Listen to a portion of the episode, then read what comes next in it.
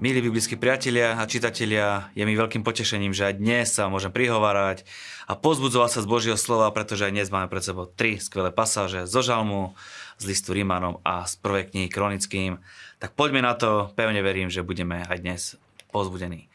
Žalm 89 nám hovorí o Dávidovej zmluve a o tom, že Boh nikdy nezmení to, čo povedal. Keď raz niečo vyslovil, nemá v pláne to vôbec zmeniť. Aj o tebe Boh povedal skvelé veci a nemá v pláne ich vôbec zmeniť. Máš skvelú budúcnosť, ver tomu. Nemaj zbytočné otázky, nekomplikuj si to zbytočne. Proste Boh s tebou veľké veci zamýšľa a pevne verím tomu, že tieto veci naplníš a pochopíš to, čo Boh od teba chce. Poďme do listu Rímanom. Názov tohto odseku by som dal, že užívaj si slobodu pod autoritami. Možno vám to znie troška divno, že užívaj si slobodu pod autoritami, ale povieme si, že autority sú dané od Boha a povieme si aj to, že keď ich budeš poslúchať, tak urobíš veľmi dobre a dokonca si budeš aj užívať život. Veľa ľudí má v dnešnej dobe problém podriadiť sa. Podriadiť sa či už možno, že v škole, na nejakých športových podujatiach, podriadiť sa v živote, v práci, možno, že podriadiť sa v rodine a to naozaj nie je dobré. Potom je človek zbure, potom človek prežíva rôzne ťažké obdobia a zbytočne prichádzajú komplikácie len preto, lebo je možno tvrdohlavý, nechce si veci nejakým spôsobom dať vysvetliť a nevie sa podriadiť. To je naozaj problém dnešných doby, či už si mladý alebo starý, veľmi veľa ľudí si zápasí. Pozrime sa, čo nám na to hovorí Biblia. Každý nech sa podriadi vrchnosti, lebo nie je vrchnosti, ak len nie od Boha a tie, ktoré sú, tak tie ustanovil Boh. Vidíme to, rozoberme si to. Sú vrchnosti, ktoré nám ustanovil Boh a ustanovil ich preto, aby veci dobre fungovali. Preto, aby si sa lepšie cítil, preto, aby keď počúvaš autoritu, aby všetko správne fungovalo. Bez autorít by bol na svete veľký guláš, bol by chaos a veci by nefungovali správne, bola by tu anarchia, každý by si robil, čo chce. Preto Boh ustanovil autority. To, že sú dneska možno zneužívané a to, že dneska nefungujú správne, je dôsledok tohto padlého sveta, ale prvotný zámer bol dobrý a chceme, aby bol poriadok na svete a chceme, aby bol poriadok v tvojej inštitúcii, v tvojej firme, v škole, takisto v cirkvi, aby tu veci fungovali, musíme sa vedieť podriadiť autoritám. A tak, kto sa stavia proti vrchnosti, protiví sa Božiemu ustanoveniu a tí, čo sa protivia, priťahujú si odsúdenie. Vidíš to? Je to Božie ustanovenie a tí, čo sa mu protivia, zbytočne prichádza na ich život odsúdenie a idú proti tomu, čo Boh zamýšľa s ich životmi. Poďme na ďalší verš.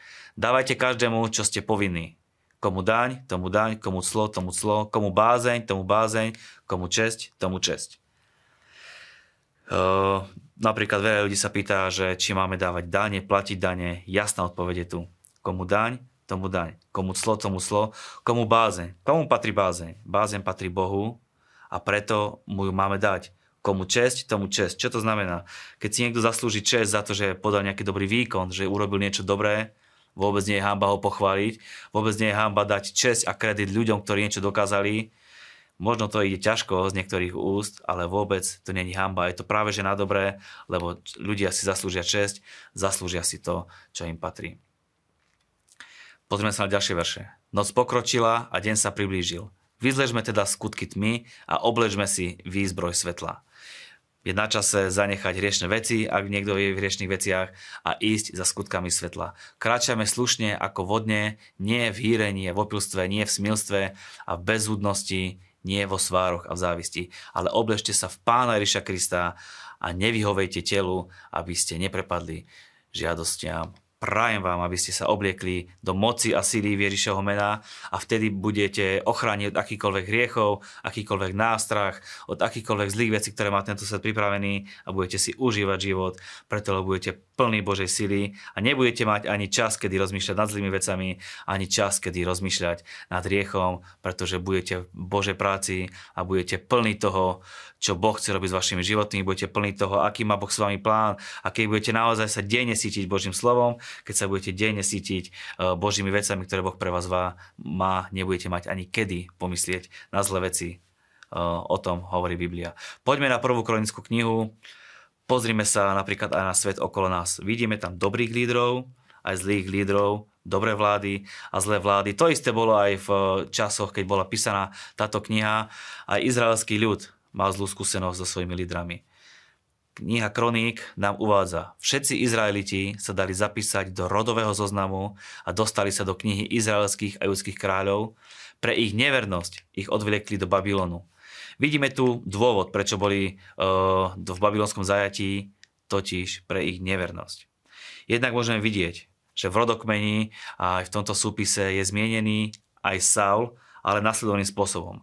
Ner splodil Kíša, Kíš splodil Saula, Saul splodil Jonatana.